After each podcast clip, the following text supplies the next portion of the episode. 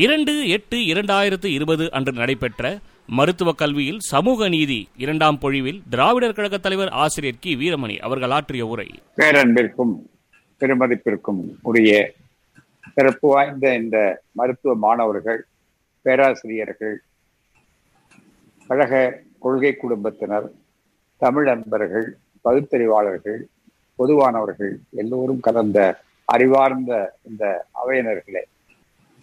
இந்த ஏற்பாட்டை மிக சிறப்பாக செய்து இதற்கு தலைமையேற்றிருக்கக்கூடிய எழில் மங்கை அவர்களே வரவேற்புரையாற்றிய தமிழருவி அவர்களே மிக சிறப்பான முறையில இங்கு ஒரு அருமையான விளக்கத்தை அளித்த டாக்டர் மாணவீரன் அவர்களே முன்னிலை வைக்கக்கூடிய மருத்துவ மாணவ தோழர்களே பல்வேறு அமைப்புகளை சார்ந்த நண்பர்களே உங்கள் எல்லோருக்கும் அன்பான வணக்கம்.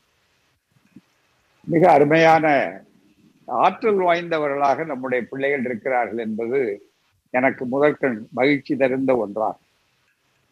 இதையெல்லாம் கேட்கும்போது வயது குறைகிறது. போராட்ட உணர்வு இன்னும் அவனை தீவிரப்படுத்துகிறது. எனவே இந்த வாய்ப்பை அளித்ததற்காக உங்களுக்கு நான் நன்றி சொல்கிறேன். அந்த வகையில நண்பர் மாணவீரன் மங்கையவர்களானால் நம்முடைய பேரன்பிற்கும் பெருமதிப்பிற்கும் உரிய முன்னிலை வைக்கக்கூடிய பேராசிரியர் நம்முடைய டாக்டர் அவர்கள் முத்துக்குமார் அவர்கள் அவருடைய குடும்பமே திராவிட இயக்க குடும்பம். அவருடைய சகோதரர்கள் எல்லோருமே அவருடைய தந்தையார் தீவிரமான உணர்வு படைத்தவர்கள். காலங்காலமாக பெரியாரின் பெருங்குடும்பங்களிலே திராவிட இயக்க குடும்பங்களிலே ஒன்று. அந்த வகையில் அவர் சொன்னதைப் போல எப்போதும் விடுதலையோடு இருக்கக்கூடியவர்கள். எப்போதும் சமூக நீதி பார்வை பகுத்தறிவு சிந்தனைகள் இவைகளோடு இருக்கக்கூடியவர்கள். இப்படிப்பட்டவர்கள் எண்ணற்றவர்கள் இருக்கிறார்கள் என்றாலும் அவர்களெல்லாம் இப்போது வந்திருக்கக்கூடிய நெருக்கடிகளை உணர்ந்து மற்றவர்களுக்கு எடுத்துச் சொல்லக்கூடிய வாய்ப்பு வருகிற போது எங்கள் பணி என்பது லகுவாகிறது எளிதாகிறது. இன்னும் எங்களுக்கு உற்சாகத்தை மகிழ்ச்சியை ஊட்டுகிறது. மக்களிடம் கொண்டு சேர்க்க வேண்டும். நாங்கள் எடுத்து கொடுக்க முடியும். நாங்கள் ஆயுதங்களை தயாரித்துக் கொண்டிருக்க முடியும்.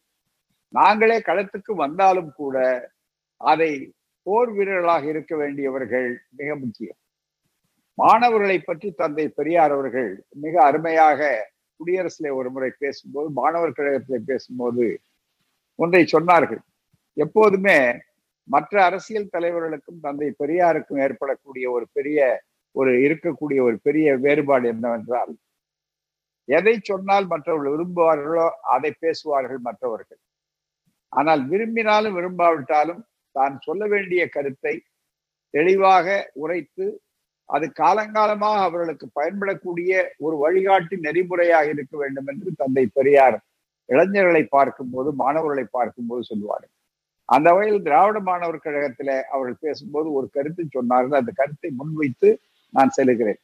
மாணவர்களே நீங்கள் எங்கள் செல்வங்கள் உங்களிடம் பழகும் போது உங்களை பார்க்கும்போது தான் எங்களுக்கு நம்பிக்கையே பிறக்கிறது. எல்லாவற்றையும் அழகாக சொல்லி ஒரு உற்சாகத்தை அவர்கள் பெற்றார் அதுபோல இன்றைக்கு நாங்களும் உற்சாகத்தை பெறுகிறோம்.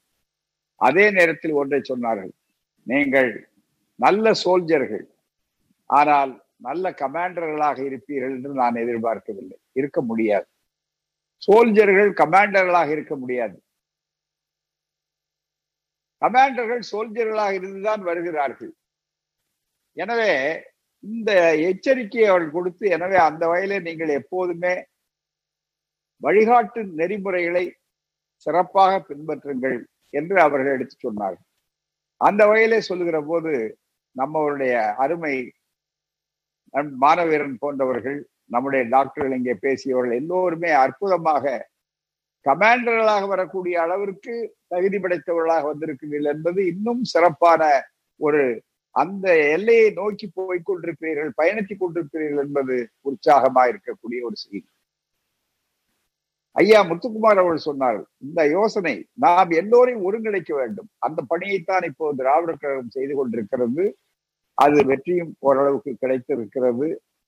தமிழகத்தில இந்த பிற்படுத்தப்பட்டவர்கள் வழக்கு வந்த நேரத்திலே கூட ஆளுங்கட்சி எதிர்கட்சி எல்லாம் ஒன்றாக இருந்தார். இதை பார்த்து உச்ச நீதிமன்றத்தே பெரிய திடுக்கிடக்கூடிய அளவுக்கு என்ன எல்லாரும் ஒன்றாக வருவீர்களா என்று நீதிபதி தன்னை அறியாமல் பேசக்கூடிய அந்த உள்ளே இருக்குது. இதுதான் மனு தர்மம் மனு தர்மம் எங்கே இருக்குதுன்னு சொன்னார்கள் அல்லவா? மனு தர்மம் எங்கேயும் பிரதிபலிக்கிறது என்பதுதான் எனக்கு அடையாளம்.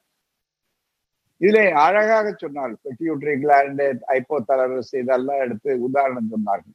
நம்முடைய மாணவர் அவர்கள். அதற்கு முன்னாலே இந்த கருத்தை பரவுவதற்கு நல்ல உற்சாகத்தை கொடுத்தார் பேராசிரியர் முத்துக்குமார் டாக்டர் முத்துக்குமார் அவர்கள். நாங்கே நன்றாக வரலாற்றை சொன்னார்கள். இவர்களுக்கெல்லாம் நன்றி. இன்னொன்றும் சொல்லலாம். ரொம்ப பெரிய அளவுக்கு பெட்டி விட்டுறீங்களா சரி மிகப்பெரிய அளவிற்கு மனு தர்மம் தெளிவாக எப்படி இந்த ஆபத்து இருக்கிறது என்பதை எல்லாம் எடுத்து சொல்லி அந்த ஆபத்தை பற்றி சொல்லுகிற நேரத்துல ரொம்ப பெரிய அளவுக்கு கூட உதாரணம் சொல்ல வேண்டாம். இப்ப கொரோனா காலத்தை எடுத்துக்கொள்ளுங்க. கொரோனாவினுடைய கொரோனாவினுடைய கோவிட் நைன்டீன் இருக்கிறத அதனுடைய கிருமிகள் வந்து கண்ணுக்கு தெரிந்த கிருமிகளா? அதே மாதிரிதான் மனு தர்மம் அந்த கிருமிகள் கண்ணுக்கு தெரியாது. எங்க இருக்கிறது அப்படின்னு கேட்டா வெளியில எங்க இருக்கு அப்படின்னு வெளியில ஒண்ணு பார்த்தா ஒண்ணுமே இல்லையே. ஏன் கையை கழுவ சொல்றாங்க? ஏன் வந்து கிருமி நாசினியை பயன்படுத்த சொல்றாங்க? தேவையில்லைங்களே. ஒண்ணும் இல்லையே என் கை சுத்தமா தானே இருக்குன்னு சொல்லுவார் பூரா. ஆனா அவருக்கு தெரியாது. அதுல ஏறி இருக்கிறது. மிகப்பெரிய அளவு கொரோனா எல்லா இடத்துலயும் பரவுகிறது இப்போ. மிகப்பெரிய அளவிற்கு தலைவர்கள் பொது நல தொண்டர்கள் மற்றவர்களுக்கெல்லாம் கூட அந்த பரவக்கூடிய பேரபாயத்துக்கு இருக்கிறது சொல்லும் போது உயிர்கொல்லியாகவும் அது ஆகிறது. அதே போலத்தான் காலங்காலமாக நாம் பெற்ற உரிமைகளை எல்லாம் இன்றைக்கு பறிக்கக்கூடிய பறிமுதல் செய்யக்கூடிய மிகப்பெரிய ஆபத்து வந்திருக்கிறது. இன்னும் உங்களுக்கு தகவலுக்காக சொல்லுகிறேன். சட்டபூர்வமாக மனு தர்மம் இந்து லா என்ற பெயராலே இன்னமும் இருக்கிறது. அதுதான் மிக முக்கியம். இந்த மதம் என்று சடங்குகள் சம்பிரதாயம் சனாதனம் என்று சொன்னால் அது எந்த அளவிற்கு இருக்கிறது? இன்னமும் மனு தர்மம் இருக்கிறதா இல்லையா என்பதற்கு அடையாளம் சபரிமலை கோயிலுக்கு தீர்ப்பு கொடுத்தார்கள். தீர்ப்பை அமல்படுத்த முடியவில்லையே. மனு தர்மம் தவறாமல் வேற என்ன அர்த்தம்? அனைத்து சாதியினரும் அர்ச்சகர். உச்ச நீதிமன்றமே எத்தனை முறை போய் தீர்ப்புகள் வாங்கியாச்சு கலைஞர் செய்த முயற்சி வெற்றி நிறைவேற்றப்பட்ட சட்டங்கள் செல்லுபடியாகும் எல்லாம் வந்து விட்டது. ஆனால் நடைமுறையில ரெண்டே ரெண்டு அர்ச்சகர் முந்தி ஒரு அர்ச்சகர் இப்போ ரொம்ப கஷ்டப்பட்டு ஒரே ஒருத்தர் போயிருக்காரு. ஆட்சி திராவிட இயக்க ஆட்சி இன்னும் கேட்டால் அதற்கு கமிட்மெண்ட் என்று சொல்லக்கூடிய ஒப்புதல் அளித்தவர்கள் எம்ஜிஆர் ஒப்புதல் அளித்தார் ஜெயலலிதா ஒப்புதல் அளித்தார். அவர்கள் வழியில நடக்கக்கூடிய ஆட்சி என்று இன்றைய ஆட்சி மாநிலத்தில இருக்கக்கூடிய அதிமுக ஆட்சி சொன்னாலும் கூட ஏன் செய்ய பயப்படுகிறார்கள்? அது மனு தர்மம் தானே? கண்ணுக்கு தெரியாது அந்த கிருமிகள் கொரோனா கிருமி மாதிரி. அந்த கிருமிகள் வேலை செய்கிறது. கோட்டைக்குள்ளே ஒரு வேலை செய்கிறது. எல்லா இடங்களுக்கும் போயிருக்கிறது.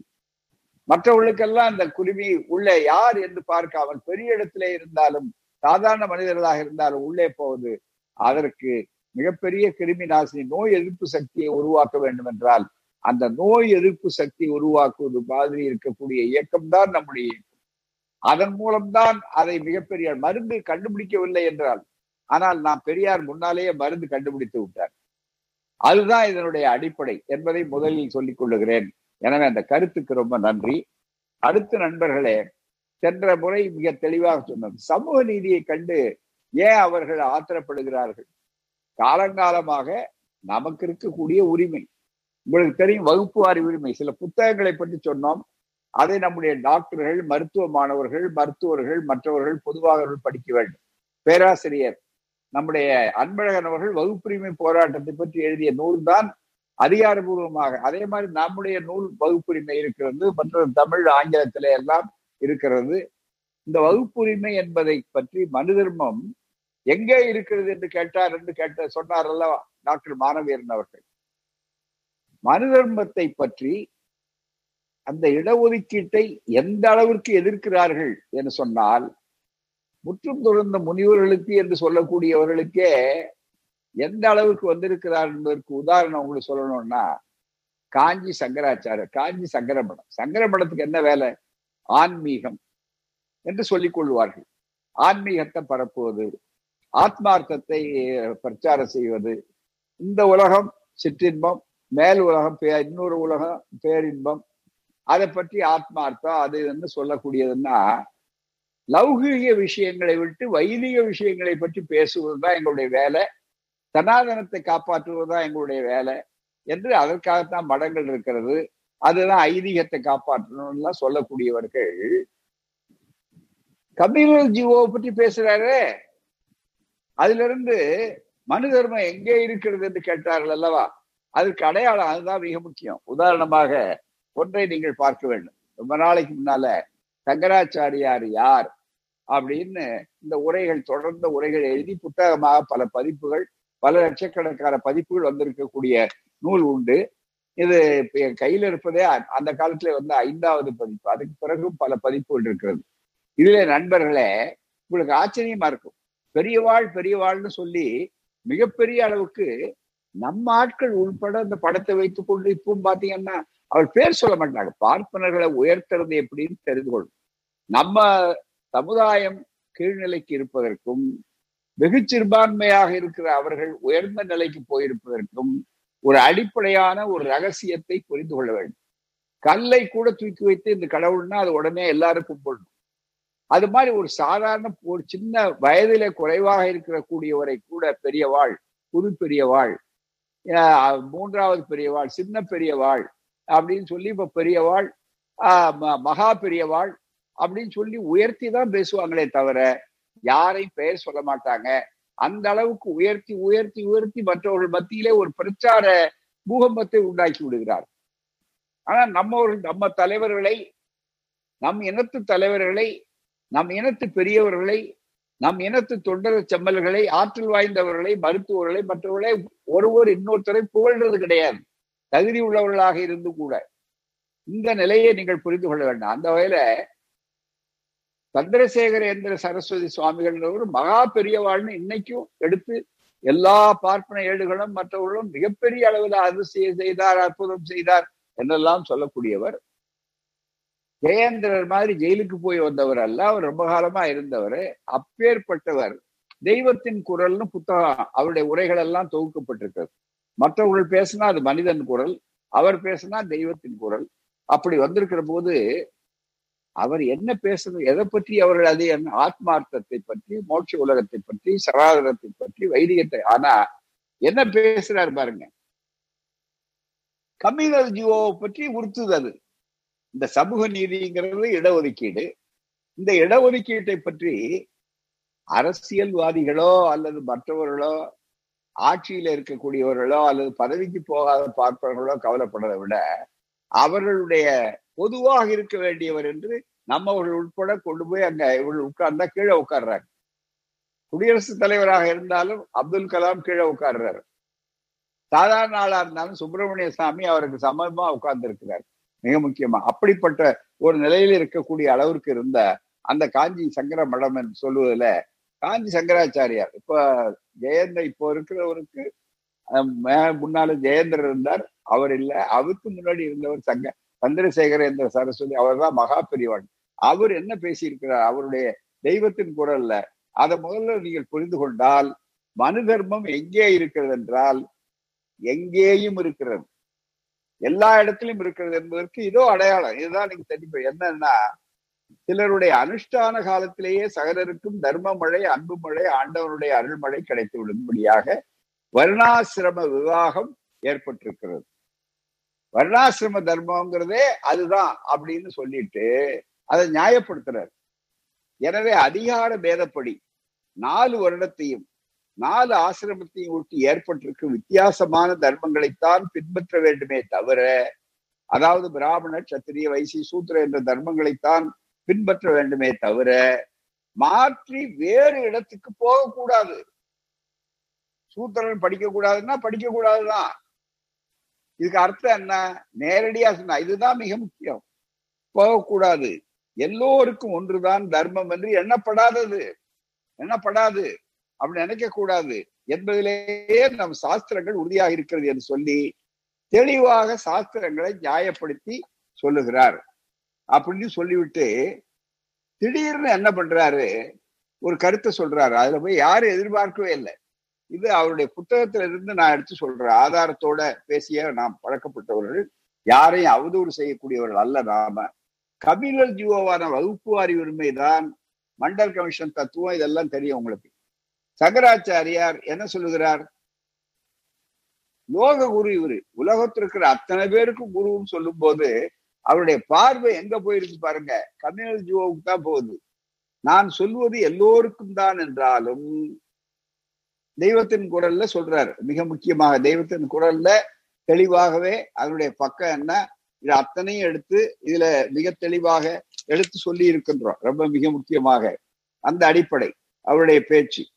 தெய்வத்தின் குரல் என்பதாகும்.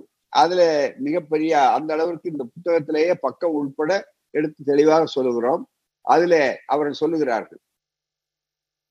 நான் சொல்லுவது எல்லோருக்கும் தான் இருந்தாலும் பிராமணர்களில் வசதி உள்ள பென்ஷனர்களுக்காகவே குறிப்பிடுகிறேன். பிராமணர்களுக்கு அப்படின்னு. மற்ற சமூகங்களில் நிராதரவான இளைஞர்களை ஆதரிக்க அந்தந்த சமூகத்தில் வசதி உள்ளவர்கள் நிரம்ப ஏற்பாடுகள் செய்திருக்கிறார்கள். பிராமணர்களுக்குத்தான் அந்த ஸ்பிரிட் இல்லை. அதாவது அவர் கவலை. காலேஜ் அட்மிஷன் கவனிங்க உத்தியோகம் பெறுவது எல்லாவற்றிலும் கம்யூனல் ஜுவோ வந்த நாளாக. பிராமண பசங்கள் அதிக கஷ்ட திசையில் இருக்கிறார்கள். இப்போதும் அந்த சமூகத்தில் சௌகரியம் உள்ளவர்கள் இதை கவனிக்காமல் இருப்பது நியாயமில்லை. ஒரு காலத்தில் பிராமணன் தலையில் அந்த கம்யூனல் ஜீவோ பார்ப்பன மட்டும் இல்ல அவர் எப்படி சுத்தி வளைக்கிறார் பாருங்க இத மிக முக்கியமா. ஏன்னா இத முதல்ல புரிந்து கொண்ட அடிப்படையை புரிந்து கொண்டால் எங்கே மனு தர்மம் இருக்கிறது என்றால் எல்லா இடங்களிலும் இருக்கிறது. இன்னும் கேட்டால் உலகத்தையே தொடர்ந்து விட்டோம் பற்றற்றவர்கள் நாங்கள் என்று சொல்லக்கூடிய இடத்திலேயும் மனு தர்ம பிரச்சாரம் தான் நடந்து கொண்டிருக்கிறது. ஒரு காலத்தில் பிராமணன் தலையில் கை வைத்தது பரவி பரவி இப்போது ஃபார்வர்ட் கம்யூனிட்டி என்று பெயர் வைக்கப்பட்ட சமூகங்களிலும் இது பரவி. காலேஜ் அட்மிஷன் சர்க்கார் உத்தியோகம் எல்லாவற்றிலுமே பின்னால் தள்ளப்படுகிறவர்கள் முடிந்திருக்கிறபடியால் இவர்கள் எல்லோரும் எதிர்கால தலைமுறை விஷயத்தில் விழிப்போடு ஏற்பாடு செய்ய வேண்டும். அப்படின்னா என்ன அர்த்தம்? கம்யூனல் ஜியோவை எழுத்து போராடுங்கள். தெளிவா சொல்லி கம்யூனல் ஜியோங்கிற வார்த்தையே சொல்றாரு இவரு. இது தெய்வத்தின் குரல்ல இருந்து அவர் எத்தனாவது பக்கம் எல்லாம் எடுத்து போட்டிருக்கோம் மிக முக்கியமான அளவிற்கு. ஆகவேதான் நண்பர்களை இந்த தெளிவாக நீங்கள் புரிந்து கொள்ள வேண்டும். அந்த எல்லா இடங்கள்லயும் அவர்கள் அப்படித்தான் மிக முக்கியமா. ஆகவே அவர்கள் நீதிமன்றத்தில் இருந்தா அதே மனசுல வைத்துக் கொண்டு இந்த குறிப்புகளை செய்கிறார்கள். இதுல இன்னொரு தந்திரம் என்னன்னா முதல்ல பிராமணர்களுக்கு மட்டும் பாதிப்பு ஏற்படுது. இப்போ ஃபார்வர்ட் கம்யூனிட்டின்னு சொல்லி பார்ப்பர் அல்லாத மக்க பார்ப்பர் அல்லாதாரில் ஒரு குறிப்பிட்ட ஆள் இருக்காங்க பாருங்க. அவனை தனக்கு ஆதக சாதகமா சேர்த்து கொள்றோம் அதுதான் அவர்களுடைய வேலை.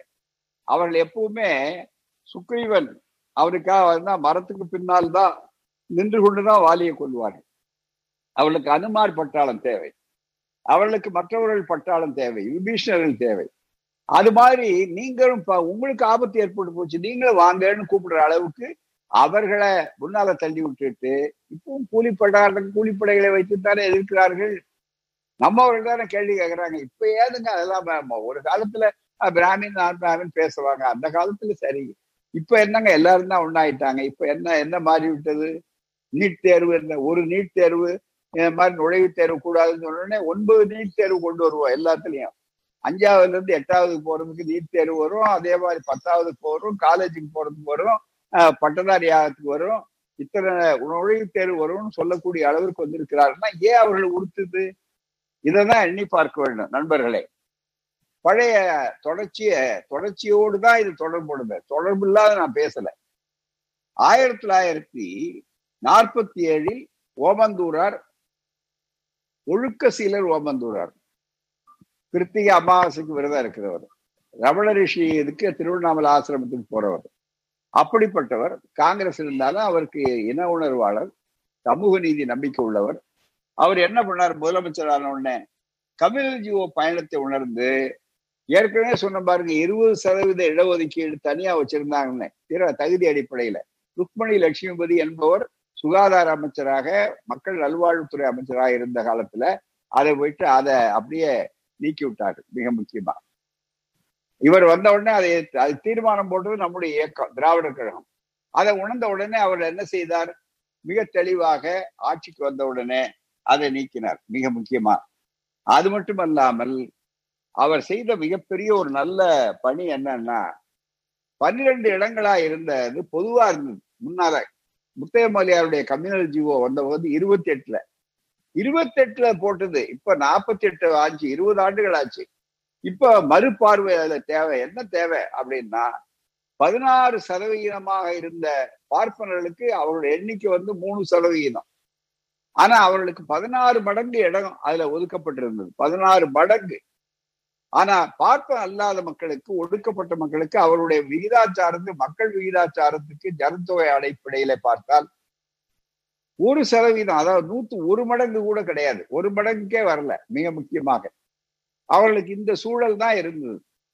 இதே மறுபடியும் அவர் மறு ஆய்வு செய்யணும்னு மிகப்பெரிய போராட்டங்கள் இதெல்லாம் நடத்தின உடனே அந்த எண்ணங்கள் வளர்ந்தது. வளர்ந்த உடனே பன்னிரெண்டுங்கிறத பதினாலா மாத்தலாம்.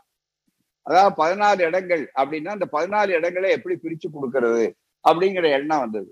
இந்த பதினாறு இடங்கள்ல எப்படி பிரித்து கொடுக்கறது அப்படிங்கிறது பதினாலு பனிரெண்டு ரெண்டு அதிகமாக்கி இதை ஆக்குனாங்க. பார்ப்பன் அல்லாதாருக்கு ஆறு. முதல்ல அது மாதிரிதான்.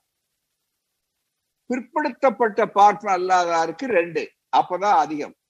பார்ப்பவர்களுக்கு ரெண்டு. அவர்களுடைய இடத்துல ஒன்றும் இதுவும் இல்லை. பதினாலுல ரெண்டு. அதான் முக்கிய கவனிக்கணும். அவருடைய அவருடைய சகிதாச்சாரத்துல ஒன்றும் குறைவில்லை. ஆதி திராவிடர்களுக்கு ரெண்டு. முஸ்லிம்களுக்கு ஒண்ணு. கிறிஸ்துவர்கள் ஆங்கில இந்தியர்களுக்கு ஒண்ணு என்ற விகிதத்தில் பங்கு அளிக்கப்பட்டது. இதனால இப்படி வந்ததுல மிகப்பெரிய அளவுக்கு இடஒதுக்கீட்டுல அவர்களுக்கு ஒன்றும் பாதிக்கல. பதினாறு மடங்கு கிடைத்தவர்களுக்கு பதினாறு சதவீதம் அவர்களுக்கு கிடைத்தவர்களுக்கு மூணு சதவீதமா இருக்கிறவர்களுக்கு பதினாறு சதவீதம் கிடைத்தது. இந்த ஏற்பாட்டினால பார்ப்ப அல்லாத மக்கள் அதுவும் குறிப்பாக தாழ்த்தப்பட்ட ஆதி திராவிட சகோதரர்கள் மற்றவர்கள் எல்லோருக்குமே அதிகமா வந்து கிடைச்சது என்னன்னா பதினாலு இடம் மிகப்பெரிய அளவுக்கு. நூற்றுக்கு வீதாச்சாரம் பதினாலு இடம் மிகப்பெரிய அளவு. அவர்களுக்கு பதினாலு இடம். இதுல பாத்தீங்கன்னா மிகப்பெரிய அளவுக்கு பதினாறு சதவீதம் இருக்கிற மக்களுக்கும் பதினாலு இடம். பதினாலு சதவீதம். ரெண்டரை சதவீதம் இருக்கக்கூடிய பார்ப்பவர்களுக்கும் பதினாலு சதவீதம். இதுவே சமூக நீதி இல்லை. ஆனா இதை செய்ததுக்காகவே ஓமந்தூரார் மேல அவர் தாடி இல்லாத ராமசாமி அவர் வந்து கருப்பு சட்டக்காரர் உள்ள அப்படின்லாம் எழுதி மிகப்பெரிய அளவிற்கு கோளாறு பண்ணாங்க. மிகப்பெரிய ஒரு போராட்டத்தையே அவர்கள் பார்ப்பனர்கள் மாநாடு கூட்டி எதிர்த்து டெல்லிக்கு போய் காந்திகிட்ட பாருங்க காந்தி என்ன என்று சொல்றாரு. இவர் காந்தி சீடர் உங்க சீடருங்கிறார் ஓமந்தூரார் முதலமைச்சர். ராஜகோபாலாச்சாரியா இருந்த இடத்துக்கு வரணும்னு நினைச்சாரு. அந்த இடத்துல இவர் வந்துட்டாருங்கிறது உள்ளுக்குள்ள அங்க அவர்களுக்கு எண்ணம். இந்த முதலமைச்சராக இருந்த நேரத்துல உடனே ஒரு மெமரண்டம் ஒன்று கொடுத்தாங்க பார்ப்பனர்கள்லாம். அந்த மெமரண்டத்துல எங்களுக்கு இடமே இல்லாத ஆக்கிட்டாங்க. நாங்க எங்க படிக்கிறது உடனே காந்தியாருக்கு வகுப்புவாதியா இருக்கார் இஸ் அ கம்யூனலிஸ்ட் என்றெல்லாம் சொல்லி யாரு? ஓபிஆர் இந்த மிகப்பெரிய அளவு ஓபி ராமசாமி ரெட்டியார் அவர்கள்? மிக முக்கியமாக. அந்த ஓபிஆர் அவர்களுடைய மேல புகார் வந்தது. உடனே காந்தியார் என்ன பண்ணாருன்னா அவருடைய செயலாளர் மகாதேவ தேசாய் அவர்கள் மற்றவர்களை அனுப்பி இந்த மெமரண்டத்தை எடுத்து இதுக்கு உங்க பதில் என்ன? இப்படி எழுதியிருக்கிறார்களே நீங்கள் இப்படி நடந்து கொண்டிருக்கிறீங்கன்னா முதலமைச்சராக இருந்த அன்றைக்கு பிரிமியர்னு பேர் பிரதம அமைச்சர்னு பேர் அவர்கள் அந்த வார்த்தை சீஃப் மினிஸ்டருங்கிற பேர் கிடையாது. அவரிடம் விளக்கம் கேட்டார். உடனே அற்புதமான உடனே அவர் துணி சுயமரியாதை உணர்வுள்ளவர் மிகப்பெரிய அளவுக்கு. ஆகவே அவரை வந்து ஒரு பதில் எழுதினார். யார்? ஓமந்தூரார். தெளிவாகவே ஐஏஎஸ் அதிகாரிகள்லாம் கண்ணில் விரல விட்டு அடிக்கக்கூடிய அதிகப்படி எஸ்எஸ்எல்சி வரையில படிச்சவர் தான். ஆனா அப்பேற்பட்டவர் மிகப்பெரிய அளவிற்கு அவருடைய சிந்தனைகள் நிர்வாகத்திறன் நாணயம் திறமை ஒழுக்கம் இதன் காரணமாக எல்லாரும் அலறக்கூடிய அளவில் வச்சிருந்தார். உடனே அழைச்சார். புள்ளி உரத்தை எடுங்க. மெடிக்கல் காலேஜில் எவ்வளவு இடங்கள்? அதுல பார்ப்பன பிள்ளைகள் எவ்வளவு வந்திருக்காங்க? பார்ப்பன அல்லாதார் எவ்வளவு வந்திருக்காங்க? அவங்களுடைய ஜனத்தொகை என்ன? இவங்களுடைய ஜனத்தொகை என்ன? முன்பு என்ன? இப்ப என்ன? எதுலயும் அவருடைய விகிதாச்சாரத்துக்கு பதினாலு மடங்கு கூட வந்திருக்காங்க. அதே மாதிரி பா ஷெடியூல் காஸ்ட் அதே மாதிரி மற்றவர்கள் முஸ்லிம்கள் அவங்கெல்லாம் அவங்களுடைய விகிதாச்சாரத்துக்கு கூட எட்டக்கூடிய அளவுல இல்லை. ஓரளவு தான் வந்திருக்கிறார்கள். எனவே எந்த வகையிலும் அவர்கள் பாதிக்கப்படவில்லை. அவர்கள் பொய்யழுகை அழுகிறார்கள். போலி குற்றச்சாட்டுகள் சொல்லுகிறார்கள் என்பதை மிக தெளிவாக ஆதாரபூர்வமாக புள்ளி இருந்து அரசாங்க புள்ளி இருந்து எடுத்து காந்தியாருக்கு பதிலாக தயார் செய்ய கொடுத்து கொண்டு போய் கொடுங்கன்னு காந்தி செக்ரட்டரி செயலாளர்கிட்ட அனுப்பிச்சிட்டார். இத காந்தியார் பார்த்தார் பாருங்க அண்ணல் காந்தியடிகள் பார்த்த உடனே அவருக்கு அதிர்ச்சி. ஏன்னா அவர் முதல்ல இப்படி நடக்குதோன்னு நினைச்சாரு. ஏன்னா இங்க சுயமரியாதை இயக்கம் இந்த மாதிரி எல்லாம் நடக்கும் நீதி கட்சி எல்லாம் இருக்கிறது வரலாறு தெரியும் அவருக்கு. பிராமின் நான் பிராமின் என்று சொல்லக்கூடிய பார்ப்பன பார்ப்பதார் போராட்டம் உணர்வுகள் இங்க தமிழ்நாட்டில் இருக்கின்றது அவருக்கு தெரியும். அதனால இப்படி நடக்குதோன்னு நினைச்சிட்டு இருந்தார். இதை பார்த்த உடனே அவருக்கு ரொம்ப கோபம் சரின்னு இருந்தார். இவரை பார்த்த உடனே ஓமந்தூராரை கீழே இறக்கிடுவாங்க பதவியை விட்டு. உடனே காந்தியார் சொல்லுவார் தலையிடுவார் ஆத்திரப்படுவார்னு பார்ப்பனர் ஆசையா இருந்தாங்க. ஒரு தூதுக்குழு போய் மறுபடியும் இதுக்கு பிறகு காந்தியாரை சந்திச்சாங்க மிக முக்கியமாக. ஏன்னா இது இளைஞர்கள் இந்த தலைமுறையினர் தெரிந்து கொள்ளும் காந்தியாரை சந்தித்த உடனே காந்தியார் அவருடைய யார் தனக்கு சாதகமா சொல்லுவார்னு நினைச்சுக்கிட்டு காந்தி என்ன மகாத்மா காந்தி மகாத்மாஜி? அப்படின்னு நல்லா இருக்கும். உடனே அவர் சொன்னாரு எதுக்காக வந்திருக்கேன்? ஆமா நீங்க அனுப்பின மெமரண்டம் எல்லாம் எடுத்து புள்ளை விட உடனே எடுத்து தூக்கி போட்டார். இதை பாருங்க உங்களுடைய விகிதாச்சாரத்துக்கு மேல நீங்க எவ்வளவு இருக்கு உங்களை ஒரு கேள்வி கேட்கறேன். உங்களுடைய வர்ணாசிரம தர்மப்படி உங்க வேலை என்ன? பிராமணனுக்கு என்ன வேலை? வேதம் ஓதுதல் வேதியர் கழகம். இந்த வேதம் ஓதுதல் தானே நீங்க செய்யணும். உங்களுக்கு எதுக்கு செத்தாஸ்கோப் உங்களுக்கு எதுக்கு பணத்தை போய் அறுக்கணும்? நீங்க அறுக்க அறுக்க வேண்டிய வேலையா செய்யணும்? நீங்க எதுக்கு டி ஸ்கொயர் உங்களுக்கு எதுக்கு என்ஜினியரிங் வேலை இருக்கணும்? வேதம் ஓதுதல் தானே உங்களுக்கு மிக முக்கியம்னு கேட்டாரு பாருங்க இது நடந்தது நாற்பத்தி எட்டு இந்த காலகட்டம். சில மாதங்களில் காந்தியார் கோட்சேக்களால் கொல்லப்படுகிறார். நல்ல ஞாபகம் வச்சுங்க. இதே மாதிரி தந்தை பெரியார் டைரியில எழுதியிருக்கிறார். இப்ப இது சொன்ன மதச்சார்பில்லாத ஒரு சூழல் ஏற்படுத்த வேண்டும். அரசியல்ல மதம் கலக்கக்கூடாது. இப்படின்னு ஒரு மூணு நிலைமை இந்த எழுதியிருக்கிறார். அதுல சமூக நீதியை வலியுறுத்தியதை உண்மையை புரிந்து கொண்டார். எனவேதான் காந்தியாரை பாராட்டி அறிக்கை விட்ட போது காந்தி நாடு என்று சொல்லுங்கள் காந்தி மதம் என்று சொல்லுங்கள் என்றெல்லாம் அழிக்க விட்ட போது பல சொன்னார் பெரியார் அப்படியே பல்ட்டி அடிச்சுட்டார் பல்ட்டி அடிக்கல. வாழ்ந்த காந்தியார் வேற மறைஞ்ச காந்தியார் வேற என்று பெரியார் விளக்கம் சொன்னார். எதற்காக இதை நான் நண்பர்களை சொல்லுகிறேன் என்றால் வகுப்புரிமையில அதை தங்களுக்கு பாதகம்னு வந்தா ஒரே கூச்சல் போடுறது. மிகப்பெரிய அளவுக்கு. இன்னமும் பார்த்தீர்களானா அவர்களுக்கு உத்தியோகத்துல எவ்வளவு அதிகம்? இந்த பத்து சதவீத இடஒதுக்கீடு பற்றி சொல்லுகிற போது எக்கனாமிக் அண்ட் பொலிட்டிக்கல் வீக்லின்னு சொல்லக்கூடிய வடக்கே இருந்து வரக்கூடிய பம்பாயிலிருந்து வரக்கூடிய அந்த பத்திரிகையிலேயே புள்ளி உரங்கள் பேராசிரியர்கள் அவர்கள் எண்ணிக்கை அதிகம் இருக்கிறாங்க. எல்லா உத்தியோகங்கள்ல அவர்கள் அதிகம் இருக்கிறார்கள். மிகப்பெரிய அளவில் இருக்கிறார்கள். ஆகவே அப்படி இருக்கிற போது நீங்கள் உங்களுக்கு என்ன குறைபாடு உங்களுக்குள்ளும் இது இல்லையா இடஒதுக்கீடு தேவையே இல்லையா உங்களுக்கு? இடஒதுக்கீடு என்பது socially and educationally backward class social and economically அல்ல அப்படின்னு அந்த பத்திரிகையில விளக்கம் சொல்லியும் அவசர அவசரமாக அரசியல் சட்ட கருத்துக்கு விரோதமாக ஒரே வாரத்துல நூத்தி மூன்றாவது அரசியல் சட்ட திருத்தம்னு சொல்லி இன்னைக்கு அதை கொண்டு அமல்படுத்துறோம்னாங்க. தமிழ்நாட்டுல தான் நாம் அதை தடுத்து நிறுத்தி வச்சிருக்கோம் இன்னமும் போட்டு நெருக்கி கொண்டிருக்கிறார்கள் இந்த அரசாங்கத்தை. நாங்க வருமான வரி சான்றிதழ் கொடுக்கலன்னா பிராமண சங்கம் உடனே தீர்ப்பு உடனே தீர்ப்பு வழக்கு போடுறா உயர் நீதிமன்றத்துக்கு நாங்களும் முடிவெடுக்கல அப்படின்னு. முடிவெடுக்க முடியாததுக்கு என்ன காரணம்? நம்ம மாதிரி அமைப்புகள் வந்து சமூக நீதியில நீங்க எடுத்த கொள்கைகள் ஏற்கனவே பொருளாதார அடிப்படை இங்க மங்கை அவர்கள் சொன்னது மாதிரி மிக தெளிவாக ஒன்பதாயிரம் கொண்டு வந்து அந்த பொருளாதார அடிப்படை கூடாதுங்கிறத தெளிவாக்கின உடனே எம்ஜிஆர் தோற்று போன உடனே அவரே அதை மாற்றிய வரலாறு எல்லாம் உங்களுக்கு தெளிவாக உண்டு. எனவே திராவிட இயக்கத்தை பொறுத்து மட்டுமல்ல. இங்க யார் எந்த கட்சி என்பது காமராஜர் அதுக்கப்புறம் உயர்த்தினார். எனவே கட்சிகள் மாறும். அரசியல் கட்சிகள் மாறலாம் ஆட்சிகள் மாறலாம். ஆனா சமூக நீதியை பொறுத்தவரையில இது பெரியார் மண் என்பதற்கு அடையாளம் என்னன்னா இது அப்படி அப்படியே வளரும். அதுதான் மிக முக்கியமானது. அப்படி வந்துதான் இந்த பதினாலு என்று வைத்துக் கொண்டிருந்ததுல பிரித்து கொடுத்து பதினாலு சதவீதம் என்று எல்லாம் இருந்ததெல்லாம் மாற்றி இன்றைக்கு கொஞ்சம் கொஞ்சமா அவர்களுக்கு வந்து மிகப்பெரிய அளவிற்கு மெடிக்கல் என்ஜினியரிங் என்பதற்கு கமிட்டி போட்டு உங்களுக்கு சொன்ன அந்த பட்டியல் இது அத்தனையும் வரக்கூடிய அந்த வாய்ப்புகள் அத்தனையும் நமக்கு கிடைக்கக்கூடிய மிக தெளிவாக ஏற்பட்டிருக்கிறது என்பது பழைய வரலாறு. சரி திமுக ஆட்சிக்கு வந்த உடனே நடந்த சம்பவம் இங்கே டாக்டர் கௌதமன் அவர்கள் மருத்துவ குழு தலைவர் அவர்கள் அன்றைக்கு பேசும்போது சொன்னார் உங்களை சில பேருக்கு நினைவு இருக்கலாம். அண்ணா அவர்கள் ஆட்சிக்கு வர்றாரு. அண்ணா அவர்கள் ஆட்சிக்கு வந்து ஆட்சியில வந்து ஒரு மாதம் இருக்கு மெடிக்கல் காலேஜ் அட்மிஷன் வரப்போகுது. வந்த அந்த வந்திருக்கிற நேரத்திலேயே உடனே திடீர்னு அதிகாரிகளே பார்த்து அப்பெல்லாம் ஏ பி பி பிளஸ் இப்படி போடுவாங்க. ஐம்பது ஐம்பத்தி அஞ்சு அறுபது இந்த மாதிரி மார்க் எல்லாம் போடுறது.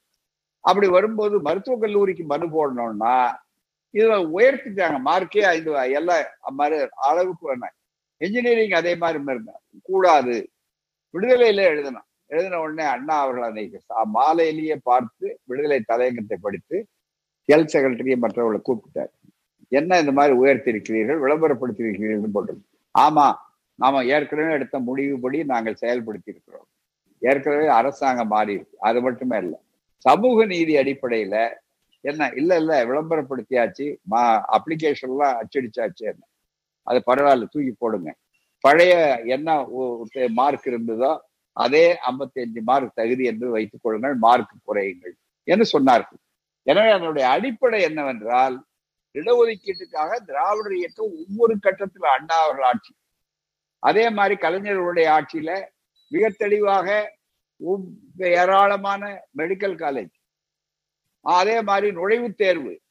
இந்த நுழைவுத் தேர்வை எம்ஜிஆர் அவர்களுக்கு தவறா சொல்லி இங்க நிறைய சிபாரிசுகள் வர்றாங்க அவங்க போறாங்கன்னு சொன்ன உடனே சில கல்வியாளர்கள் வந்து கருதக்கூடியவர்கள் அவருக்கு ஒரு தவறான வழிகாட்டினாங்க அது தவறான வழிகாட்டினா அவர் சில நேரங்கள்ல ஏமாந்துருவது உண்டு. ஒன்பதாயிரத்துல அதே மாதிரிதான். அதுக்கப்புறம் நுழைவுத் தேர்வுன்னு கொண்டு வந்து இருபத்தி ஓரு ஆண்டுகள் போராடணும் இப்ப நீட் தேர்வு மாதிரி வந்ததில்ல. இந்த நுழைவுத் தேர்வுன்னு வச்சுக்கொண்டு அதுக்கு அப்போ இந்த தமிழ்நாட்டை பொறுத்தவரையில இருந்தது. ஆனால் இன்றைக்கு இந்தியா முழுக்க என்று சொல்லக்கூடிய அளவிற்கு வந்த நேரத்துல அந்த நுழைவுத் தேர்வை எதிர்த்து போராடிய உட்பாடு ஒரு தனி சட்டத்தையே நிறைவேற்றிய பெருமை கலைஞர் அவர்களுடைய ஆட்சியில உண்டு. அந்த சட்டம் என்ன இருக்கு? குடியரசுத் தலைவருடைய ஒப்புதலை பெற்ற சட்டம். அந்த சட்டம் இருக்கும்போது நீட் தேர்வு அமலாவதே முதல்ல சட்டப்படி தவறு. இதை நீதிபதி ஜஸ்டிஸ் ராஜன் போன்றவர்கள் சுட்டி காட்டுகிறார்கள் ஆனால் பல பேர் இந்த அரசியல் சட்ட மீறல் அப்பட்டமாக இன்றைக்கு அரசியல் சட்டம் மீறுகிறது. மனு தர்மம் எங்கே இருக்கிறது? இங்கே இருக்கிறது. அதுதான் மிக மிகப்பெரிய அளவுல. ஆகவே இந்த அடிப்படையை நன்றாக மற்றவர்கள் புரிந்து கொள்ள வேண்டும் நண்பர்கள். அதற்கு அடுத்து இன்னும் சிறப்பாக உங்களுக்கு சொல்ல வேண்டுமானால் மிக முக்கியமான ஒரு பகுதி. இது பழைய நிலையில அவர்கள் காந்தியாராக இருந்தாலும் அவர்கள் பொறுத்து கொள்ள மாட்டார். ஏன்னா அவர்கள் வந்து ஒரு முறை ஐயா சொன்னார். நான் பல கூட்டங்கள்ல சொல்லியிருக்கேன். கடவுள் இல்லைங்கிறத கூட பார்ப்பனர் ஒத்துக்குவாங்க. ஆனா சமூக நீதியை ஒத்துக்க மாட்டான். ஏன்னா கடவுளால அவனுக்கு வந்து இல்லைன்னு தெரியும். ஆனா சமூக நீதி அவனுடைய உயிர்நிலையில கை வைக்கிற மாதிரி.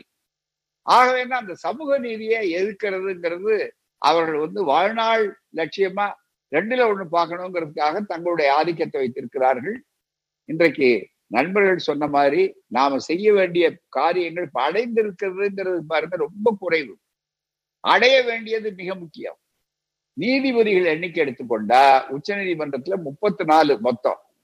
இந்த முப்பத்தி நாலுல மிக முக்கியமா முப்பத்தி ரெண்டு வரையில நிரப்பி இருக்காங்க முப்பத்தி ரெண்டுல ஒரு அம்மையார் தமிழ்நாட்டுல இருந்து போனவங்க பானுமதின்னு அவங்க பிற்படுத்தப்பட்ட சமுதாயத்தை சார்ந்தவங்க அவங்க போன வாரம் இருபத்தி நாலாம் தேதி ஓய்வு பெற்றுட்டாங்க ஒரு சென்ற மாதம். ஒரே ஒரு ஒரு கவுடான்னு ஒருத்தர் கர்நாடகத்துல இருந்து ஒரு பேக்வர்ட் ஜட்ஜ் இருக்காரு. இன்னொரு ஷெட்யூல் காஸ்ட் ஜட்ஜ் ஒரே ஒருத்தர் பம்பாயில இருந்து கவாய் இருக்கிறார். மற்றவர்கள் அத்தனை பேரும் பார்ப்பனர்கள் முன்னேறி ஜாதிக்கார்கள் அத்தனை பேரும் அங்க போன உடனே அதை என்ன பாக்குறாங்க அவங்க தான் கடைசி முடிவு எடுக்கக்கூடியவர்கள் சொன்னா நாம சட்டத்தை ஏற்றி நம்முடைய மக்கள் போராடி அதுக்கப்புறம் எல்லாம் பண்ணாலும் ஒரே வரியில சிகப்பு கோடு போடுற இடத்துல இருக்கிறாருன்னா இப்ப நம்ம என்ன செய்யணும்? சமூக நீதி. அதுல போடுங்க. அவங்க வியாக்கியானங்கள் தான் எல்லாமே. சமூக நீதிய மாவட்ட நீதிபதிகள் வரையில இடஒதுக்கீடு உண்டு. ஆனா மா உயர்நீதிமன்ற நீதிபதிக்கு அது கூடாது. இந்தியாவிலேயே அதிகமான அளவு ஒரு கால கட்டத்துல எஸ்சி என்று சொல்லக்கூடிய அந்த ஷெடியூல் காஸ்ட் ஜட்ஜஸ் ஒருத்தர் கூட இல்லாததுக்கு இங்க கவர்னருக்கு இங்க இருக்கிற போது நாம் இங்க அலெக்சாண்டர் கவர்னரா இருந்தார் இங்க பி சி அலெக்சாண்டர். அவரிடத்துல திராவிட கழகம் ராஜ்பவனுக்கு முன்னாலே போராடியது. போராடி அதுக்கப்புறம் வந்தது. மிகப்பெரிய அளவுக்கு. எம்ஜிஆர் அப்போ ஆட்சியில் இருந்தார். எம்ஜிஆர் ஆட்சியில் இருந்த போது எம்ஜிஆருக்கு விளக்கம் சொன்னா சில நேரங்களில் அவர் கருத்தை கேட்டார். இங்கே ஒருவர் தலைமை நீதிபதியாக மகாராஷ்டிரா பார்ப்பனர் இருந்தார். சென்னை உயர்நீதிமன்றத்துல. தலைமை நீதிபதியா இருந்தவர் அந்த பார்ப்பனர்களிடத்துல ஆறு நீதிபதி பதவிகள் காலிக்கு ஆறு பதவியும் பார்ப்பனர்களுக்கே பார்ப்பன வக்கீல்கள் மற்றவர்களுக்கே செயல்படுற மாதிரியான அளவுக்கு பெரும்பகுதி எழுதிட்டார். இந்த தகவல் நமக்கு கிடைத்தது. கிடைத்த உடனே நாம் அதை எழுதணும். மிகப்பெரிய அளவுக்கு. அது மட்டுமே இல்ல போராட்டங்கள் உடனே முதலமைச்சருடைய தகவலை கொண்டு போன உடனே உங்களுக்கு சொல்றேன். எம்ஜிஆரே சொல்லி அனுப்பினார். இதுல கருத்து டெல்லிக்கு நான் வலிமையா சொல்லணும். ஆகவே அவர் வீரமணி போராட்டம் நடத்த சொல்லுங்க அது தாராளமா. உயர்நீதிமன்றத்துக்கே மனு கொடுக்க சொல்லுங்க. அது எங்கள்கிட்ட வரும். கேட்பாங்க நான் பாத்துக்கிறேன் அப்படின்னு உடனே சாயில் சைக்காலஜி ஆஃப் தமிழ்நாடு அப்படின்னு எழுதுறாரு. நல்ல வார்த்தை soil psychology of Tamil Nadu requires இங்க வந்து எல்லாரும் பார்ப்பனெல்லாம் போட முடியாது காரணம் எழுதினார். அப்பெல்லாம் வந்து இவங்களுடைய கன்கரன்ஸோட ஒப்புதலோடு நடக்கக்கூடியதுதான் மிகப்பெரிய அளவிற்கு. இப்போ வந்து கன்கரன்ஸ் கிடையாது மிக முக்கியமா. அந்த அளவிற்கு இருக்கக்கூடிய அளவிற்கு கொஞ்சம் கொஞ்சமா அவர்கள் நம்முடைய உரிமைகளை நகர்த்தி கொண்டார்கள். தங்களுடைய நியமனங்களை உயர்த்தி கொண்டார்கள். பொலிஜியம் சொல்லக்கூடிய மூத்த நீதிபதிகள் தான் முடிவு பண்ணுவார்கள். மற்றவர்களுக்கு என்னென்ன தெரியாது மற்ற நீதிபதிகளுக்கு. அதுல எல்லாமே அவர்கள் தான் வருவார்கள். அப்படி பல நடந்து கொண்டிருக்கிறது. விடுதலையை பார்த்தீர்களா விடுதலை தான் எழுதியிருக்கு. மற்றவங்க யாரும் அதை பற்றி கவலைப்படல. நம்முடைய எம்பிக்கள் நம்முடைய அரசியல் கட்சி தலைவர்களுக்கெல்லாம் அடிப்படையான விஷயங்கள் அது. அங்க விட்டுட்டு துன்பம் விட்டுட்டு வாழை பிடிக்கிறதுனால பயனே இல்லை மிக முக்கியமாக. ஆகவே அந்த இடத்துல நாம் அதை செய்ய வச்சோம். உடனே அப்பதான் இங்க ஷெட்யூல் காஸ்ட் பேக்வர்ட் கிளாஸ் சொல்லக்கூடியவர்கள். இந்தியாவிலேயே அதிகமானவர்கள் இங்க இந்த சமூக நீதி அடிப்படையில வந்த நீதிபதிகள் சென்னை உயர் நீதிமன்றத்தில் இருக்கிற அளவுக்கு மற்ற இடங்கள்ல கிடையாது. வடநாட்டுல பல இடங்கள்ல ஷெட்யூல் காஸ்ட் நீதிபதிகளே கிடையாது. ஓபிசி நீதிபதிகளே கிடையாது. எஸ்டி நீதிபதிகளே கிடையாது.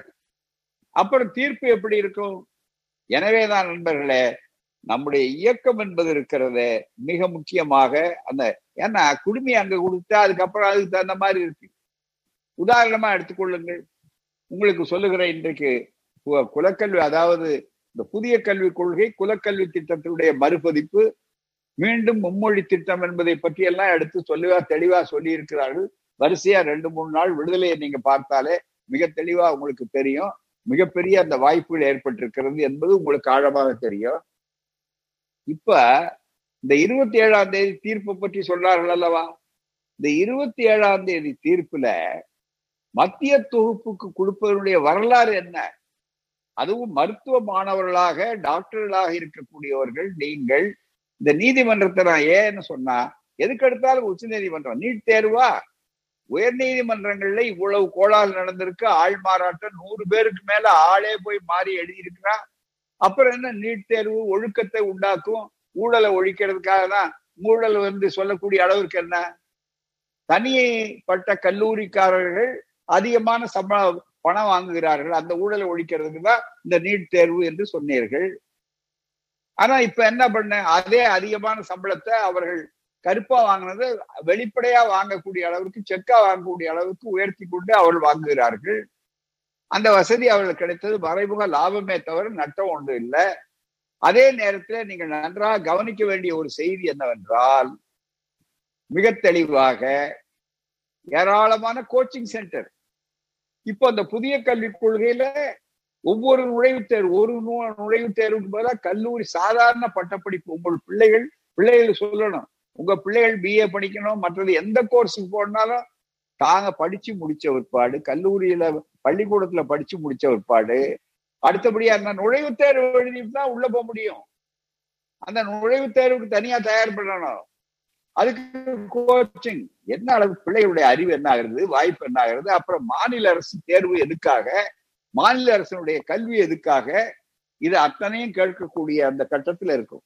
இதுல நீங்கள் தெரிந்து கொள்ள வேண்டிய செய்தி நண்பர்களே இன்னொரு மிக முக்கியமான அண்மையில நம்முடைய ஐயா doctor justice A K Rajan என்ற இவர்கள் வந்து மாவட்ட நீதிபதியாக இருந்து பிறகு உயர் நீதிமன்றத்துக்கு வந்த பிற்பாடு கூட அதுக்கு அந்த வருவதற்கு முன்னால் திமுக ஆட்சி காலத்திலே கூட முதல்ல சட்ட இலாக்காவிலே பணிபுரிந்தவர்கள். டிஸ்ட்ரிக்ட் ஜட்ஜ் லெவல்ல இருக்கக்கூடிய அவர்களுக்கு சட்ட இலாக்காவிலே பணிபுரிந்தவர்கள். எனவே சட்டத்துல எப்படி நுணுக்கங்கள் இருக்குன்னு சட்டத்தை இயற்றக்கூடிய இடத்துல அவர்கள் இருந்தார் பிறகு நீதிபதி ஆனார்கள் மிகப்பெரிய அளவுக்கு உயர் நீதிமன்ற நீதிபதி மூத்த நீதிபதி டாக்டர் ஜஸ்டிஸ் மிகப்பெரிய நுழை நுண்மா நுழைவலத்தோடு எழுதக்கூடியவர்கள். அவர்கள் பெனல்டி ஃபார் ப்ராக்ரஸ் அப்படின்னு ஒரு புத்தகம் எழுதியிருக்காரு. விடுதலை படிச்சவங்களுக்கு தெரியும் ஒரு நாள் இதை பற்றி இதை பத்தி எழுதியிருக்கிற ஒரு நீண்ட இங்க இருக்கிற அரங்கத்தில் இருக்கக்கூடிய மருத்துவ மாணவர்கள் கையில இந்த புத்தகம் கட்டாயமாக திகழணும். இதை படித்து உள்வாங்க வேண்டும் நீங்கள் மற்றவர்களுக்கு சொல்லணும். இந்த ஐம்பது சதவீத இடஒதுக்கீடு அதே மாதிரி பதினைந்து சதவீத எம்பிபிஎஸ் மத்திய தொகுப்புக்கு இன்னமும் கொடுத்து கொண்டிருக்கக்கூடிய மாநில உரிமைகள் கொடுக்க வேண்டிய அவசியமே இல்லை. முதுகெலும்பும் சட்ட தெளிவும் இருக்கக்கூடியவர்கள் சட்டப்படி நாங்கள் தே கொடுக்க வேண்டிய அவசியம் இல்லைன்னு சொல்லக்கூடிய அளவிற்கு வரணும். அதுக்கு சட்டத்துல இடம் உண்டு என்பதை இந்த புத்தகத்துல மிக தெளிவாக அதனுடைய வரலாறு சொல்லி பெனல்டி ஃபார் ப்ராக்ரஸ் நாம வளர்ந்திருக்கிறோம் வளர்ந்த மெடிக்கல் கல்லூரியில இருந்து அங்க கொடுங்க நீங்க கொடுங்க என்று கேட்டு அது எப்படியெல்லாம் உச்ச நீதிமன்றம் சொன்ன சொல்லுகிறது? ஆகவே என்றால் அந்த வழக்கு எந்தெந்த எந்தெந்த வழக்குகளிலே இருந்து இது இப்படி கொடுக்கப்பட்டது? பிறகு கடைசியாக என்ன சூழல் என்று சொன்னால் இதுல ரொம்ப அழகாக ஒரு செய்தியை சொல்லுகிறார். அதைத்தான் நீங்கள் தெளிவாக எண்ணி பார்க்க வேண்டும். அந்த மிக முக்கியமான இந்த வாய்ப்பை புரிந்து கொண்டால் ஏனென்றால் இதை முழுக்க விளக்க வேண்டிய அவசியமே இல்லை. ஆல் இண்டியா கோட்டா என்று சொல்லுகிற போது இந்த ஆல் இண்டியா கோட்டாங்கிறதே மாநில அரசுக்கு எதுக்காக? இன்றைக்கும் பாத்தீங்கன்னா மூணு மாதத்துக்குள்ள அவர் செய்வார்களான்னா எந்த அறிகுறி இதுவரையில எல்லாவற்றுக்கும் பதில் சொன்னவர்கள் எல்லா கட்சி தலைவர்களும் வேண்டுகோள் கொடுத்து எல்லா கட்சி தலைவர்களும் தமிழ்நாட்டில வழக்கு போட்டு அதை செய்ய வேண்டும் என்று மிக தெளிவாகவே சொன்ன உட்பாடு. இதுவரையில் மத்திய அரசிடமிருந்து பிரதமரிடமிருந்து மற்றவருக்கெல்லாம் சொல்லுகிறார்களே ஏதாவது பதில் வந்திருக்கிறதா? எனவேதான் இந்த மூன்று மாதம் கமிட்டி போட்டதிலே பெருசா ஆயிரம் மக்கள் கருத்தை உருவாக்க வேண்டும். மருத்துவர்கள் இதை பற்றி அதிகமாக சிந்திக்க வேண்டும். All India quota created exercising the powers under article one forty two தயவு செய்த கேளுங்க that is this provision enables the supreme court to make a temporary arrangement இது வந்து ஒரு தற்காலிக ஏற்பாடாக உருவானது. In case of emergency that arrangement by order can be enforce எப்போ எதுவரையில can be enforce till provision in that because of is so made அப்படிதான் முதல்ல வந்திருக்கு. மற்ற வேற சட்டங்கள் வர்ற வரையில மற்ற மாற்று ஏற்பாடுகள் செய்கிற வரையில இந்த நிலைமை நீடிக்கும். எது? இந்த ஒதுக்கீடு கொடுக்கறது அப்படின்னு. Now the medical council of India நல்ல கவனிங்க. மருத்துவ council now the medical council of India amendment act has been pass ஒரு இன்னொரு சட்டம் வந்தாச்சு. அதுக்கு முதல்ல நூத்தி நாற்பத்தி ரெண்டுன்னு ஆர்டிகிள் நூத்தி நாற்பத்தி ரெண்டை பயன்படுத்தினா இது மிகப்பெரிய அளவிற்கு அவர்கள் பயன்படுத்தி கொண்டிருந்தார்கள். மிக அளவிற்கு. அதை கொடுத்தார்கள். அது வரையில அதை பயன்படுத்தி கொண்டிருக்க சொல்லுகிறார்கள். Now that medical council of India amendment act has been pass and that is being replace by national medical commission act அந்த தனியா ஒரு சட்டமே வந்தாச்சு. Which prescribe the method of admission Of students to medical college apart from the central government has அது அது இல்லாம apart from that central government has passed the Central Education Institution Reservation in Admission Act 2006. The state of Tamil Nadu also passed Tamil Nadu Professional Colleges Act of 2007, an act on the subject in 2007, which has also got the assess- assessment of the President of India. Therefore, on coming into force, these two laws makes the temporary arrangement made by the Supreme Court in 1984 unenforceable. இப்ப அதை நடைமுறைப்படுத்த வேண்டிய அவசியம் கிடையாது that is all India quota in medical commission admission is no more and enforceable agreement என்று சொல்லக்கூடிய அளவிற்கு மிக தெளிவாக முன்னாலே சொன்ன அந்த ஏற்பாடுகள் இப்போது தேவையே இல்லை. இவ்வளவு தெளிவான நிலை இருக்கிற போது இதை அமைச்சர்களோ மற்றவர்களோ உணர்வதில்லை. என்னவோ யாருக்கோ வந்த விருந்துன்னு நடந்து கொண்டிருக்கக்கூடிய அளவில் இருக்கிறது என்றால் தயவு செய்து இந்த பிரச்சனையை மருத்துவ மாணவர்களாக இருக்கக்கூடிய நீங்கள் மருத்துவர் கல்லூரிகளுக்கு இடையிலே மற்ற இடங்களிலே எல்லாம் இதை படித்து இந்த முறையை உள்வாங்கி மிக ஆழமாக இதை விவாதிக்க வேண்டும். புரிய வைக்க வேண்டும். எனவே எங்களுக்கு மற்ற மாநிலங்களுக்கு கொடுக்க வேண்டிய அவசியம் இல்லை. இது ஏற்கனவே தேவைப்பட்டது. It is only temporary arrangement மற்ற ஏற்பாடுகள்லாம் வந்த உட்பாடு இது இல்ல. அதுதான் மிக முக்கியம். இப்போ எங்களுக்கு கொடுக்க வேண்டிய அவசியம் இல்லை. பெரியார் சொல்லுவார் பட்டு சேலை இரவல் கொடுத்துட்டு பின்னாலே மனக்கட்டையை தூக்கிட்டு ஓடினாங்களா? அது அழுக்காக கூடாதுன்னு. அது மாதிரி நீங்க நம்முடைய உரிமைகளை கொண்டு அங்க கொடுத்துட்டு பிறகு நீங்க எங்களுக்கு இடஒதுக்கீடு கொடுங்க அதுல எஞ்சியது இடஒதுக்கீடு கொடுங்க அது இருபத்தேழு இருக்கிறதா நாற்பது இருக்கு ஐம்பது இருக்கிறதான்னு கேட்க வேண்டிய அவசியம் வரவில்லை என்ற அளவில் அடிப்படையை சிந்திக்கணும். இதுக்கெல்லாம் ஒரு நல்ல அரசாங்கம் இருந்தா துணிச்சலா செய்யணும். ஆனா இது அத்தனையும் எல்லா மாநிலங்களுடைய உரிமைகள் பறிக்கப்படக்கூடிய சூழல். அதுதானே மாநிலத்தில் ஒரு கல்வி அமைச்சர் அவருக்கு எந்த வேலையும் இல்லை. உயர்கல்வி அமைச்சர் பள்ளி கல்வி அமைச்சர் ஆனா அவர் போடுகிற தேர்வுகள் அது இதெல்லாம் இனிமே எந்த மதிப்பும் பெறவில்லை. நாங்க நடத்துற நுழைவுத் தேர்வுக்கு பிறகுதான் நீங்கள் உள்ள போக முடியும் என்று சொல்லக்கூடிய ஒரு நிலை என்று சொன்னால் கல்வி எவ்வளவு பெரிய நெருக்கடியாக அவருடைய கழுத்து நெருப்பில் இருக்கிறது என்பதை எண்ணி பார்க்க வேண்டும். அதே மாதிரி சமூக நீதியை பொறுத்தவரை எந்த இடத்துலயும் இல்லை. நீங்க இந்த நம்முடைய அறிக்கையை தெளிவாக படிக்கப்பட்டு விட்டது. எனவே நண்பர்களை பொறுத்தவரையில உங்களுக்கு அன்போடு உங்களை வேண்டிக் கொள்வதெல்லாம் நீங்கள் தொடர்ந்து விடுதலை மற்ற இடங்களிலே இருக்கக்கூடிய இந்த கருத்துக்களை தாராளமாக பாருங்கள். ஒவ்வொரு இடத்திலும் அவ்வப்போது விளக்கங்கள் சொல்லுகிறோம். மருத்துவக் கல்லூரி படிப்பு தான் உறுத்துது. ஏன்னா தமிழ்நாட்டிலேயே அதிகமான மருத்துவர்கள் வந்திருக்காங்க. கல்வியில் சிறந்தது தமிழ்நாடு வளர்க்கு இது அத்தனை இனிமே இந்த கல்விக் கொள்கை அமல்படுத்தினாலும் சரி மருத்துவக் கல்லூரிக்கு இந்த நீட் தேர்வு அமலானாலும் சரி நமக்கு வாய்ப்புகள் மறுக்கப்பட்டது. இப்பவே கிராம பிள்ளைகள் இல்லை. இப்பவே மற்றவர்கள் இல்லை. ஆகவே தான் நண்பர்களே நீங்கள் மிகப்பெரிய அளவிற்கு தாராளமான விழிப்புணர்வு பெற வேண்டும். விழிப்புணர்வோடு போராடினால் ஒழிய நமக்கு வேற வாய்ப்புகள் இல்லை. இரண்டாவது இடஒதுக்கீடு என்பது இருக்கிறது இது பிச்சை அல்ல. இது சலுகை அல்ல. It is not a concession மிக தெளிவாக ஒரு நீதிபதி எழுதினார். ரொம்ப அழகா. முற்போக்கு சிந்தனை உள்ள ஒரு சுப்ரீம் கோர்ட் நீதிபதி. அப்படியும் சில நீதிபதிகள் உள்ள போனவங்க வாய்ப்புல எழுதினாங்க. What we want is not charity we want parity சமத்துவம். நாங்க வந்து பிச்சை கேட்கல அப்படின்னு. ஆகவே நான் இந்த உரிமையை மாணவர்களாகிய நீங்கள் மருத்துவ மாணவர்களாகிய நீங்கள் புரிந்து கொள்ள வேண்டும். நம்முடைய மாணவர்களுக்கு தீர்ப்புகள் நாம போய் சட்ட போராட்டம் ஓரளவு தான் ஆனால் மக்கள் அத்தனை பேர் வரணும். பெற்றோர்களுக்கே புரிய வைக்கணும். இங்க நண்பர் முத்துக்குமார் அவர் சொன்ன மாதிரி இன்றைக்கு அன்னைக்கு என்ன சொன்னோம்? திராவிடர் கழகம் தான் முதல்ல எல்லாவற்றையும் எடுத்து சொல்லுவதுனாலும் நீட் தேர்வுக்கு சைக்கிள் பிரச்சாரம் விடாம பிரச்சாரங்கள். கடைசியில நான் என்னுடைய வயதை எல்லா தோழனும் சொன்னாங்க. இவர் சொன்ன மாதிரி மாணவர் சொன்ன மாதிரி உங்க உடம்புக்கு நீங்க பத்து பதினஞ்சு நாள் பதிமூணு நாள் தொடர்ந்து சுற்றுப்பயணம் ஒரு நாளைக்கு ரெண்டு கூட்டம் ஊர்கள்.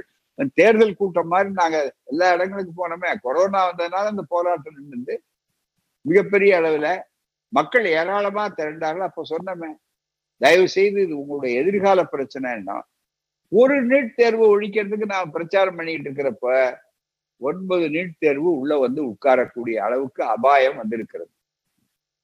ஏன்னு கேட்டா அந்த பெற்றோர்கள் அலட்சியமா இருந்தாங்க. தெருவுல ஒரு கோடியில இருக்கிற வீட்டு தெருவுல தீ வச்சா கடைசி வீட்டுக்காரன் அலட்சியமா இருக்கக்கூடாது. மூணாவது வீட்டுக்காரன் அலட்சியமா இருக்கக்கூடாது. அது அவன் வீட்டுல தானே தீ பிடிச்சிட்டு எரியுது. அது எவ்வளவு நேரம் ஆகும் இங்க வந்து சேர்றதுக்கு? அந்த எச்சரிக்கையை தான் திராவிட கழகம் செய்கிறது. நம்முடைய பிள்ளைகள் இன்றைக்கு தான் தலையெடுக்கிறாங்க. நம்முடைய டாக்டர் இத்தனை மணி எண்ணி பார்க்க முடியாது. ஆகவே நண்பர்களே உங்களை அன்போடு வேண்டிக் கொள்வதெல்லாம் உணர்ச்சியோடு நீங்கள் சேர்ந்தது மட்டுமல்லாமல் இந்த கருத்தை நீங்கள் உள்வாங்கியவர்கள் இங்கே இருக்கிறீர்கள். அது மட்டும் போதாது. இங்க நண்பர்கள் சொன்ன மாதிரி இதை அரு அருமை டாக்டர் முத்துக்குமார் அவர்களும் மற்ற நண்பர்களும் மாணவன் அவர்கள் மற்றவர்களும் சொன்ன மாதிரி திண்ணை பிரச்சாரம் தெருமுனை பிரச்சாரம் வீதியில் பிரச்சாரம் எல்லா இடங்கள்லயும் பெற்றோர்களே உங்களுக்கு ஆபத்து. இனிமே நம்ம பிள்ளைகள் படிக்க முடியாது. இனிமே ஒரு நல்ல அரசாங்கம் வரணும். இந்த அரசாங்கம் நாளைக்கு என்ன செய்ய போறாங்கன்றது இல்லை. வேண்டுகோள் விடுத்திருக்கிறோம். மொழியை திணிக்கிறா ஒரு கலாச்சாரம் இருக்குது. அரசியல் சட்டப்படி நண்பர்களே நமக்கு பாதுகாப்பு உண்டு. மிகப்பெரிய அளவுல. ஆனா அரசியல் சட்டத்தையே மதிக்கிறது இல்ல பேரளவுக்கு முன்னாலே சொல்லுகிறார்களே தவிர அவள் நடைமுறையில அதை செய்வதில்லை. உங்களுக்கு சட்டபூர்வமான போராட்டம். இப்ப வேடிக்கை என்னன்னா அரசியல் சட்டத்தை செய்யணும் நாம போராடுறோம். அரசியல் சட்டத்தின் மீது பிரமாணம் எடுத்துக்கொண்டவர்கள் அது அரசியல் சட்டத்தை மீறுவதில் அதற்கு அதை போட்டு வெளிப்படையா அதை நாங்க அகற்றிட்டோம்னு சொல்றது இல்லை காரணம் என்ன? RSS agenda. மாகாணங்களே இருக்கக்கூடாது. மாநில உரிமை கிடையாது. ஒற்றை ஆட்சி. நோ பெடரல் செட்டப் கூட்டாட்சி என்பதே கூடாது. அதுக்கு பதிலா அப்படி சொல்லக்கூடியது.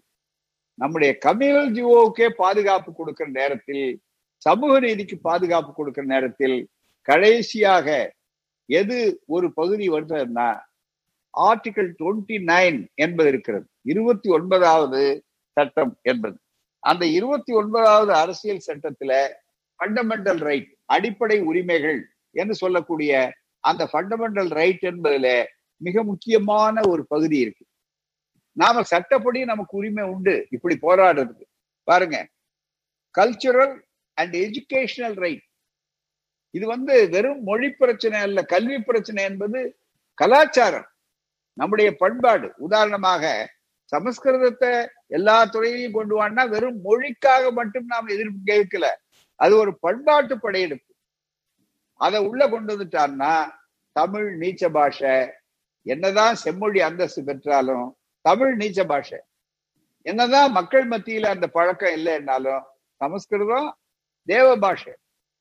கோயில்ல அதுதான் மந்திரம் அதுதான் புனிதம் அதுதான் உயர்ந்தது அதுதான்னா நாம கீழ் ஜாதி அங்க மேல மனிதர்மம் எங்கே இருக்கிறதுன்னு கேட்கிறவர்களுக்கு இங்கே இருக்கிறதுன்னு பதில் சொல்லுங்கள். ஆகவே நண்பர்களே இவ்வளவு அற்புதமாக இந்த காலகட்டத்தில் நீங்கள் வந்து கேட்டதற்காக ரொம்ப மகிழ்ச்சி. திராவிட இயக்கம் ஒரு நூற்றாண்டு காலத்துல தொடங்கிய அந்த போர் இந்த காலகட்டத்துல இன்னும் அதிகமா இருக்கும். நம்முடைய வலிமையான தலைவர்கள் எல்லாம் இல்ல. அதனால நாங்க இத வந்து நாங்க இவர்களை எல்லாம் ஒரு கை பார்த்துருவோம்னு நினைச்சுக்கிட்டு அவங்க இறங்குறது ஆரியம். ஆனால் அந்த தலைவர்கள் உருவத்தால் இல்லையே தவிர உணர்வால் இங்கே வாழ்ந்து கொண்டிருக்கிறார். அவர்களுடைய படைக்கலன்களும் ஆயுதங்களும் கருவிகளும் அவரால் தயாரிக்கப்பட்டவர்களும் இங்கே பக்குவப்படுத்தப்பட்டவர்களும் இருக்கிறார்கள். எனவேதான் நீங்கள் ஒவ்வொருவரும் இதில் தெளிவாக இருக்க வேண்டும். ஒவ்வொருவரும் நடமாடும் பிரச்சார எந்திரங்களாக இருக்க வேண்டும். ஒவ்வொருவரும் இந்த அநீதிகளை எடுத்து சொல்ல வேண்டும். முதலில் பெற்றோரிடமிருந்து தொடங்குங்கள். வீட்டிலிருந்து தொடங்குங்கள். தெருக்களுக்கு கொண்டு போருங்கள் மக்கள் மன்றத்துக்கு கொண்டு போருங்கள். மாணவர்கள் மத்தியிலே உங்களுடைய கருத்துக்களை அவரவர்களுடைய வட்டாரங்களிலே இந்த அநீதிகளை எல்லாம் எடுத்து விளக்குங்கள்.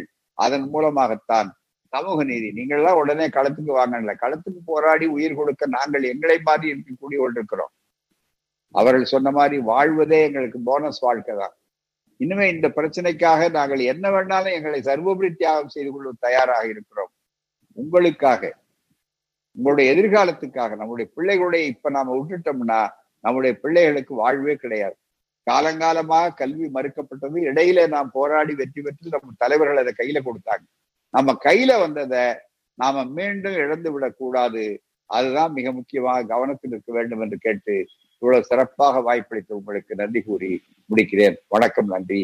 ஏற்பாடு செய்த நம்முடைய மாணவ அமைப்பாளர் குணசேகரன் அவர்களுக்கும் அதுபோல செந்தூர் பாண்டியன் அவர்களுக்கும் என்ஆர்எஸ் பிரின்ஸ் அவர்களுக்கும் மருத்துவ மருத்துவக் கல்லூரி மாணவ பொறுப்பாளர்களுக்கும் மற்ற தோழர்களுக்கும் என்னுடைய நெஞ்சம் நிறைந்த பாராட்டுகளையும் மகிழ்ச்சி கலந்த நன்றியையும் தெரிவித்து விடைபெறுகிறேன். வணக்கம் நன்றி.